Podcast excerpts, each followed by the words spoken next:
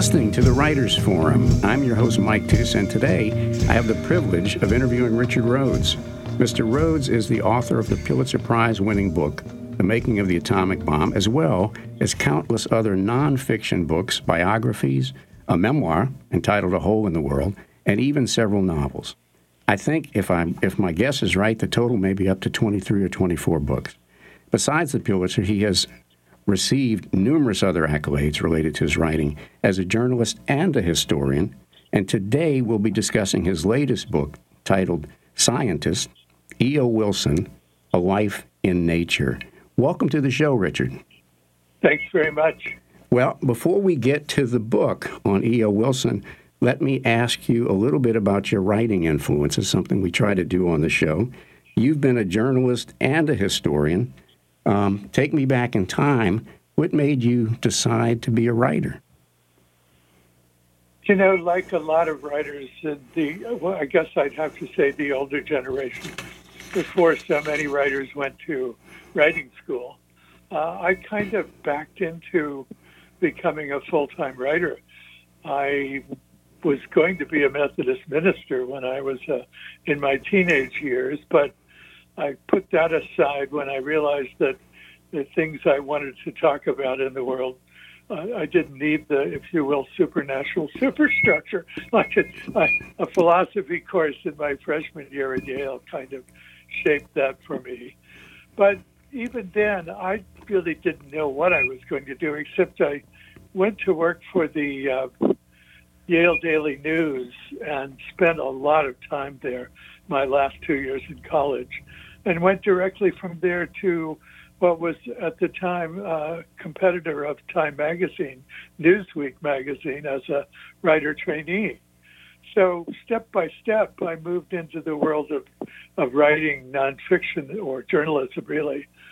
And then later on, was influenced by uh, my boss at Hallmark Cards, where I worked in public relations for about 10 years after I moved back to my hometown of Kansas City, Missouri. He himself was working his way into writing full time for the New York Times as a cultural correspondent, and uh, he became a kind of a model. So step by step, and really the first kind of professional writing I did outside of corporate writing was uh, book reviews, which in a way was a great way to get into into the writing business. But after that, I moved to writing for magazines, and as it became possible to write full time, I switched to writing books and don't really do any magazine work anymore. Well, so kind of backwards and convoluted, but that's the way it used to be. That's interesting. Now, you have written other biographies, most notably of John Audubon and Hedy Lamarr. And by the way, I was surprised to see the Hedy Lamarr one. Why did you decide? why did you decide to choose E. O. Wilson as your next subject? You talk a little bit about this at the end of the book, I think. I do. Yeah, Ed was an old friend. I had gone to see Ed back in the '70s when I was writing a magazine article, and I wanted his input on. So I interviewed him at his offices at the Museum of Natural History at Harvard. Uh, and we became kind of friends indirectly and occasionally we'd be in touch with each other as as I got older and particularly as he got older we talked about my doing his biography and when he turned 89 I realized I'd better jump on it uh, although he's still very much alive and vigorously at work at 92 but but it was time to get the job done. And Ed had decided by then, I'm flattered to say, that he didn't think anyone else, he didn't want anyone else to write his biography. If, if I didn't do it, no one would. So, so all these things came together. But I've admired Ed and his work and his his development as a, as a scientist and as a uh, writer uh, because he is that as well. Uh, he's won two Pulitzer Prizes for his writing work, one of which I was one of the judges for, and really wanted to understand more about how he had come to expand his range so much across his life. Well, you you know, is it difficult? Wilson had written his own autobiography, correct? Oh, in several different ways. Yeah. Absolutely. Is is it Made it much easier for me, I must say. Oh, I was going to ask, does that make it easier or harder? Well, no, it made it easier in the sense that I could quote from his his several memoirs and, and his autobiography. It made it maybe a little trickier because now I've only seen one review of my book so far, and it was in the New Yorker, and there was some. I'm sorry, I'm thinking of the review that was on the New York Times uh, website. Uh, the reviewer criticized me for basically only using, as she said, published sources, did not interviewing Ed enough, when in fact, and not writing enough about his family, when in fact he's an extremely private man, would never discuss his, his family. And I took from his work what was there to take in the way of, of, of the details of his life.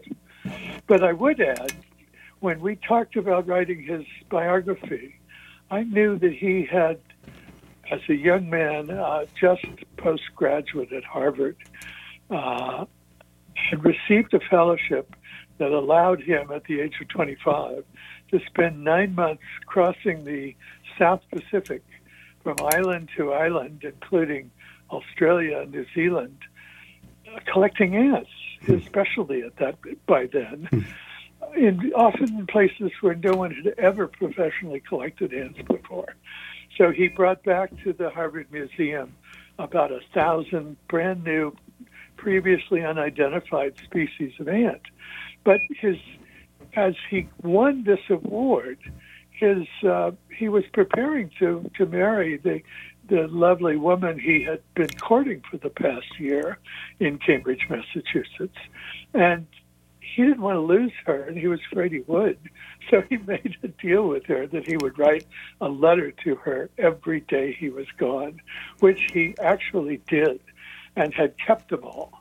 And I insisted, look, Ed, I'm not going to be able to write your biography unless you let me read those letters, which which he did. I then got an envelope in the mail full of all, a bunch of airmail letters, those little blue slips that people used to write airmail on wadded up, folded, thrown into a box, and and took opened them all up and copied them all and had them transcribed, and really did get a wonderful view not only of a developing love that has lasted all his life.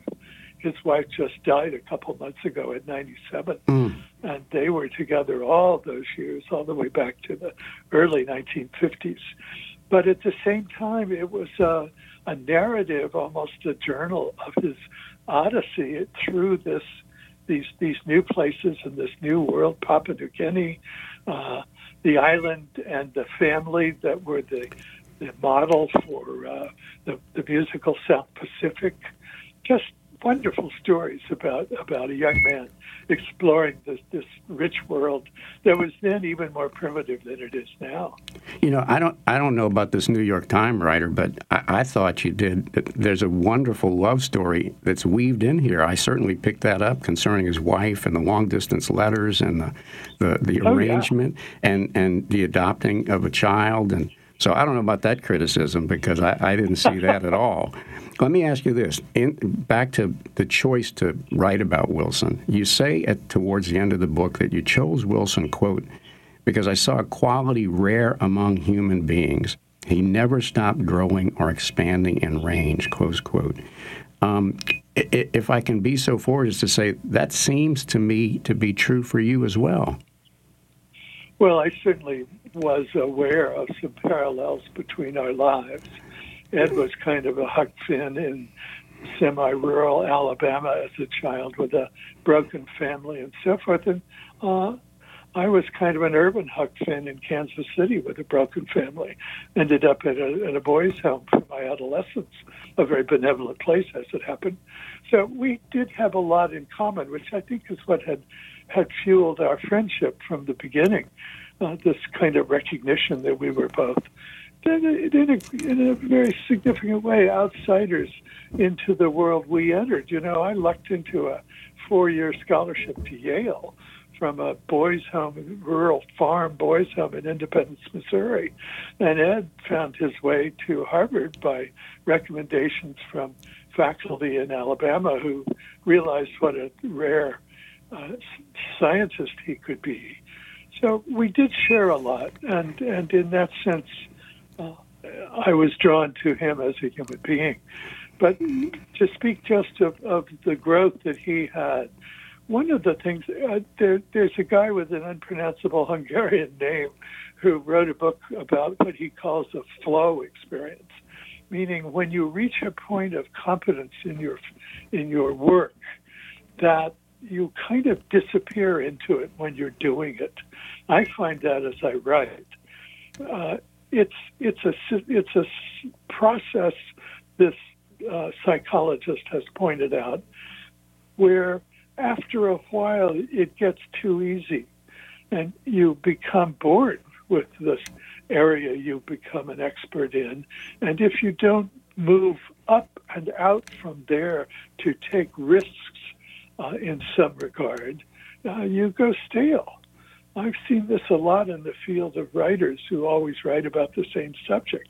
I really don't understand how they do it. I mean, I'm sure it's safe in a way, but but what do they do with their sense that they've already covered the ground ten ways to Sunday before? So what Ed did was start out and made himself the world's leading expert on these on ants, on the, the social insects. Uh, he made he's the one who discovered how ants communicate with each other. Uh, now, uh, in the late 1950s, when he made this discovery, had quite figured it out yet, and he discovered it was a pheromone trail that ants lay from a from a small gland that uh, attaches to their stingers. You know, ants are evolved from an early primitive wasp, which is why they have most of them uh, sting. Uh, I didn't really understand that until I heard about the fire ants that Ed worked with as a, as a research subject. Anyway, Ed started out there, but then he moved on to begin to study uh, vertebrates as well as invertebrates.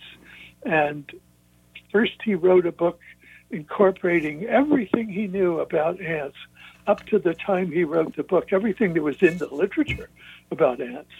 Uh, that was the book that won him uh, one of his Pulitzer prizes. Yeah, and you you know this is interesting because one, where I wanted to go next is he starts off in that field entomology starts off with ants then he moves into vertebrae even studies islands for a while but then the real big move it seems to me is that he evolves beyond all of that to what we now call sociobiology correct exactly and sociobiology is the study of the the uh, evolutionary support that even human beings bring to their learning about the world. I think that's a fair way to say it. But he ran afoul of a kind of a clique of Marxist oriented scientists in and around Harvard who believed that human beings were tabula rasa, were blank sheets, that we were born with no uh, uh, inherited characteristics at all. Not meaning, of course, physical characteristics, but social characteristics. That that everything we do as social beings is learned. They wanted to believe that because it fit into the Marxist belief that societies can be completely changed from capitalism to to uh, communism. Well, they were just incensed when Ed published sociobiology. He doesn't suggest that we're all uh, automatons, that we're all robots, but rather that, that we have inherited some abilities to learn that that focus or narrow, if you will, what we can learn and what we do learn. And from their point of view, that was just anathema. So they attacked him ferociously. They accused him of picking up the old eugenics movement and said that that led and could lead again to the death camps of Nazi Germany. I mean, what a what a vicious attack that was. Yeah. And, and, dumped and up. He, go ahead. I'm sorry. Yeah. Yeah, I was going to say, he and really dump, was shaken by it. He Yeah. was shaken by it for, for about three days until he stopped and thought, wait a minute, what's the basis for my arguments? I'm not making these up out of blue sky. I, they're based on evidence. I mean, his book has, I think I actually counted all the references in the book Sociobiology, they come to something like 17 or 1800 different books and papers that he worked his way through in order to support the arguments that he offers in that big book. But it's true, he was inventing an entire new scientific field of inquiry. And Yeah. when you do that, I've discovered in writing about scientists across my life, you almost always encounter ferocious resistance from Yeah. people who have have settled their sense of how the world works in their fields and, and aren't prepared to hear anybody who disagrees with those positions. I mean, it's as if, well, I mean, it's true. You know, Einstein, who, who changed Newtonian physics with his ideas about relativity, uh, he didn't receive his Nobel Prize for that work. That was still too controversial 10 years after he offered it. He received his Nobel Prize for some other work he'd done earlier. yeah, So it's hard to change the paradigm. And Ed ran afoul of a particularly vicious group of people, truly, let's call them that because they were.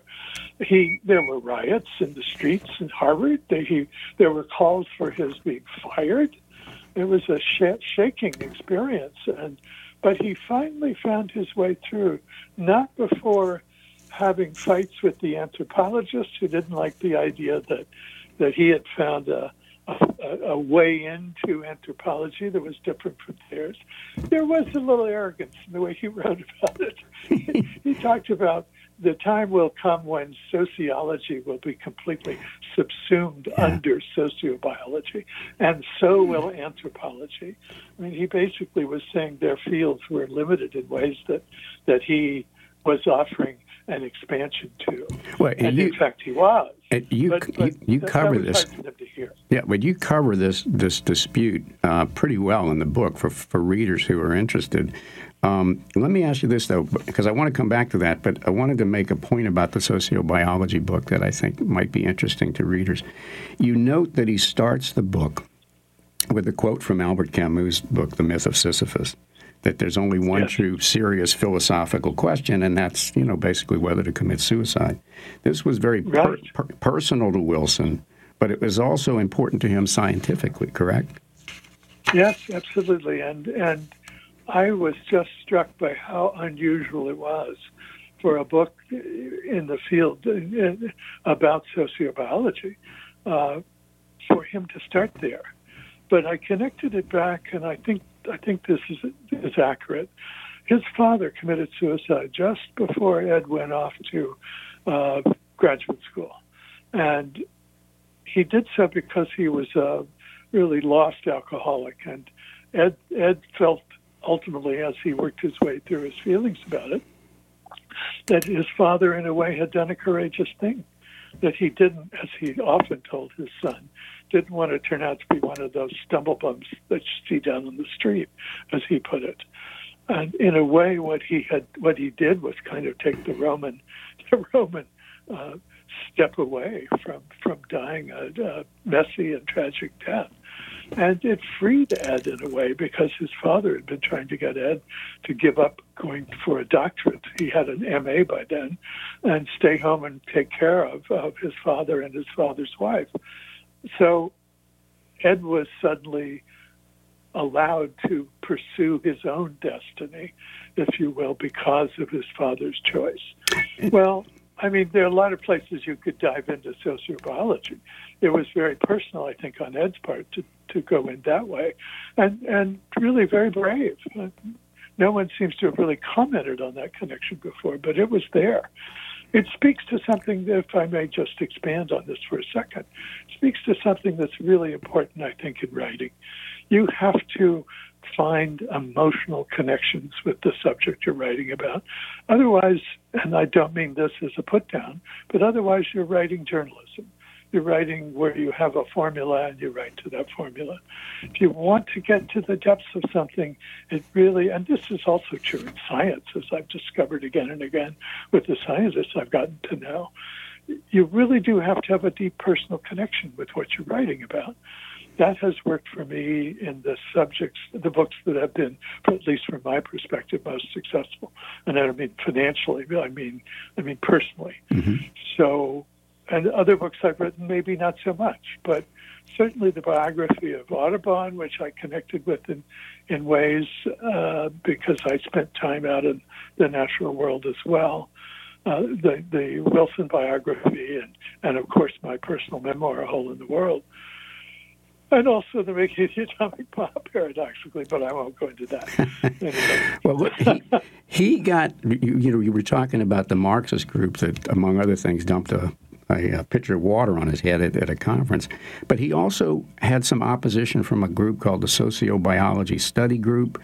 Uh, he had opposition from James Watson on the issue of uh, laboratory uh, versus yeah. biologists versus field biologists. He gets into a, a scrap with um, some of the philosophers like John Rawls.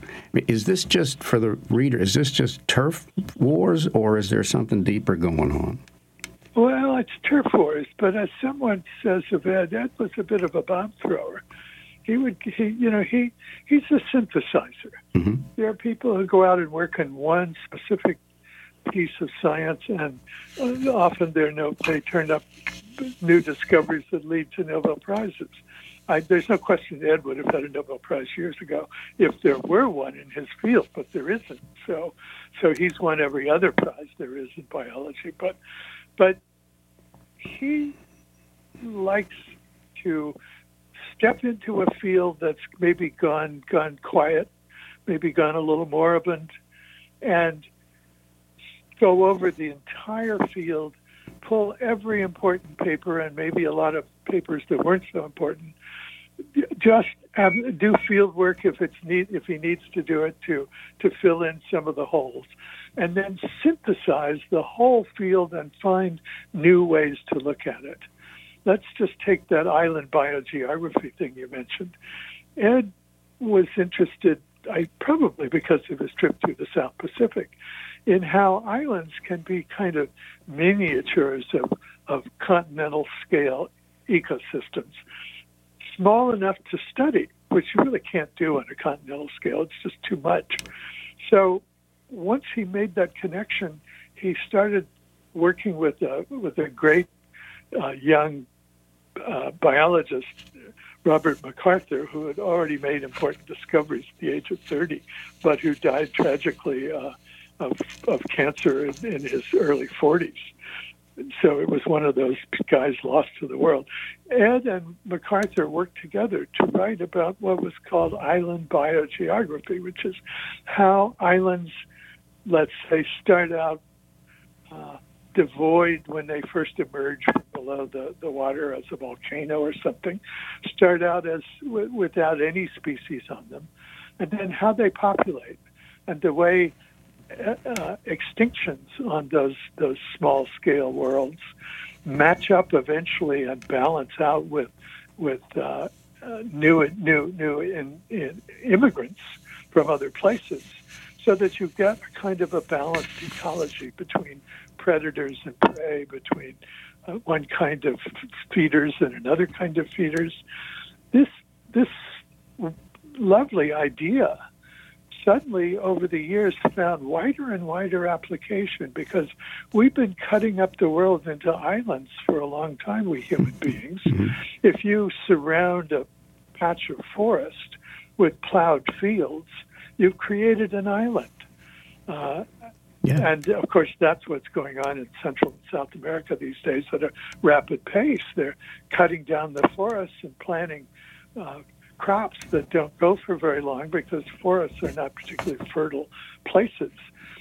So, in the study of how to remedy this problem of chopping up the world into pieces of wilderness surrounded by civilization, this island biogeography suddenly had enormous application to the larger problems. That's the way I think one sees how Ed's work uh, fertilize larger and larger scale uh, problems and also solutions. And it, it so made, we come we, we, we, we come ultimately to to his transformation uh, in the 1980s when mm-hmm. he realized that it was time to do something about the the rapid extinction of more and more species of creatures in the world. There was at that time it was assumed that about one species went extinct every year. Ed started looking into it and found out it was one every day. And at that point, he got serious and began the work that has really occupied him for most of the rest of his life, which is trying to save what's left of wilderness in the world. And you, Not so much just to have trees, but in order to save species, because it's one thing to lose a forest. You can always plant it, and a hundred years from now, you have another forest. But if a species is extinct, they, it takes a million years or so for a species to evolve from one to the next. You, we're not going to get them back. Right, and you cover this. You cover his transition to that in the book, which results remarkably in Paul Simon making an appearance in the book, um, which I didn't well, expect. I mean, yeah, we had this absolutely amazing day I, when he I said, know. "I'm ha- I'm having someone in for lunch, and and uh, you can join us if you want to." And I said, "Who?" And he said, "Paul Simon." Yeah. So, of course, I joined him for lunch, and Paul has been supporting Ed's work. Yeah. He's donated the proceeds from concerts to Ed's pro- project that he calls Ed calls Half Earth, meaning let's save what's left of the wilderness in the world, uh, figuratively speaking, half the world for wilderness, and leave the rest for us. Yeah. There's more than enough. Uh, carrying capacity for a stable human population, and we're going to be fairly stable by the end of this century. It's estimated we'll probably level off at about seven billion and then stay there. Well, so, let me. Uh, Simon indeed was at lunch, and it was great fun to talk to him. Well, let me. Add, we're about to run out of time, Mike, but I've got two more yeah. I want to cover with you. It seems to me, and I don't think I'm overreaching, it's fair to compare Wilson with Darwin favorably I mean, they both there's there's some analogy here too. They both start off studying animals, insects uh, for, for, and ants for Wilson, you know, finches, pigeons, whatever with Darwin. But they draw much larger conclusions about evolutions from their studies, right? Yes, absolutely. And and in fact, Ed has been called Darwin's successor. And I think in terms of the richness of his work and the extent of his work, he's published more books than I have, and I write full time. Mm-hmm. He was a Harvard professor. He, he was a field biologist. I mean, he really is a is an amazingly productive human being, and he's published for more than 400 scientific papers as well. It, it's so it's in intimidating. That sense, really, really. Probably one of the one or two leading biologists of the 20th century, sure. with his for, former nemesis uh, Jim Watson, James Watson of of DNA structure fame, as his counterpart. Well, let me let me end with a, a, a curveball, if you will. You know, we live in a world currently where, unfortunately, I'm going to say, science is being dismissed or questioned by many. Wilson actually, and I ran across this in the book, wrote something that you cited that seems relevant here when uh, he was dealing with the attacks on his science by the Marxist group. He wrote, quote, it was obviously a contest of science against political ideology, and past history has shown that if the results of the research are sound, science eventually comes out on top, close quote. Now, you've written extensively on science, you've interviewed scientists. Uh, is Wilson still right? Well, yeah, but it depends on the time frame we're talking about. I mean, we have had dark ages that was maybe before science had taken hold in the world. Uh, the fact is, science produces what we would once have called miracles on almost a weekly basis. And in that sense, I think people turn to it. But but I, I sometimes think one could write history by writing about the unintended consequences of science. I mean, the, you know, it's wonderful to have a source of energy like nuclear power that that doesn't produce greenhouse gases.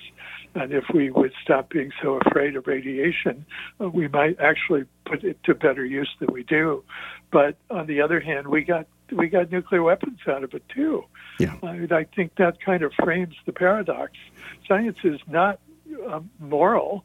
Science is uh, as physical, if you will, is is is neutral in that sense. So it's really ultimately up to up to us poor human beings with all of our complexities to figure out how to make it work to everyone's benefit and not not to to produce new kinds of poison gas. You know, that's the problem. Yeah. Well, that. But I would say I would just add basic science as opposed to technology. Basic science ultimately reveals uh, more and more about how the world really works. And although a lot of those discoveries are not things people like, there's still a big fight about evolution in the world yeah. uh, because it contradicts a lot of religious belief. So there is that as well. But ultimately, I, I do think it wins out. It's just where are we in the meantime? Well, unfortunately, that's all the time we have for today. Um, you've been listening to Writers Forum.